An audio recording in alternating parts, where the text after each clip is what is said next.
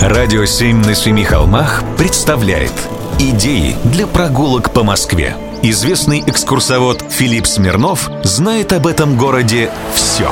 Прогулки со Смирновым. Здравствуйте, с вами Смирнов Филипп. На этой неделе просто череда юбилеев. То баснописец Крылов, то его мартышки, вернее их обиталище. В далеком 1864 году в Москве открыли зоосад – Долгое время зоопарк московский натужно соревновался с другими европейскими зоопарками. Мерились всем, чем могли.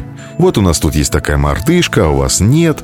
Но к 1917 году из-за этой гонки звериных вооружений зоопарк почти разорился.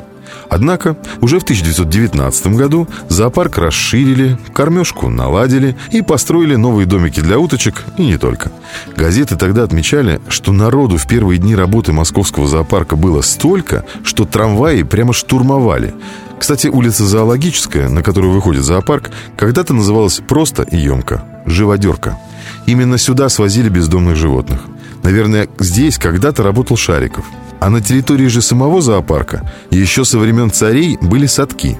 Это специальные места, где выращивали зайцев, птицу и рыбу для царского стола. Ну а самые древние в зоопарке – это пруды. Вода из них из речки Пресня, которая начинается в Тимирязевском парке, а заканчивается у Белого дома. И они здесь были, кажется, едва ли не всегда. Речка с начала 20 века течет в трубе и появляется на поверхности только тут – где живут гагары и фламинго, лебеди и агари. И их тоже с днем рождения Московского зоопарка. Прогулки со Смирновым. Читайте на сайте radio7.ru. Слушайте каждые пятницу, субботу и воскресенье в эфире «Радио 7» на Семи холмах.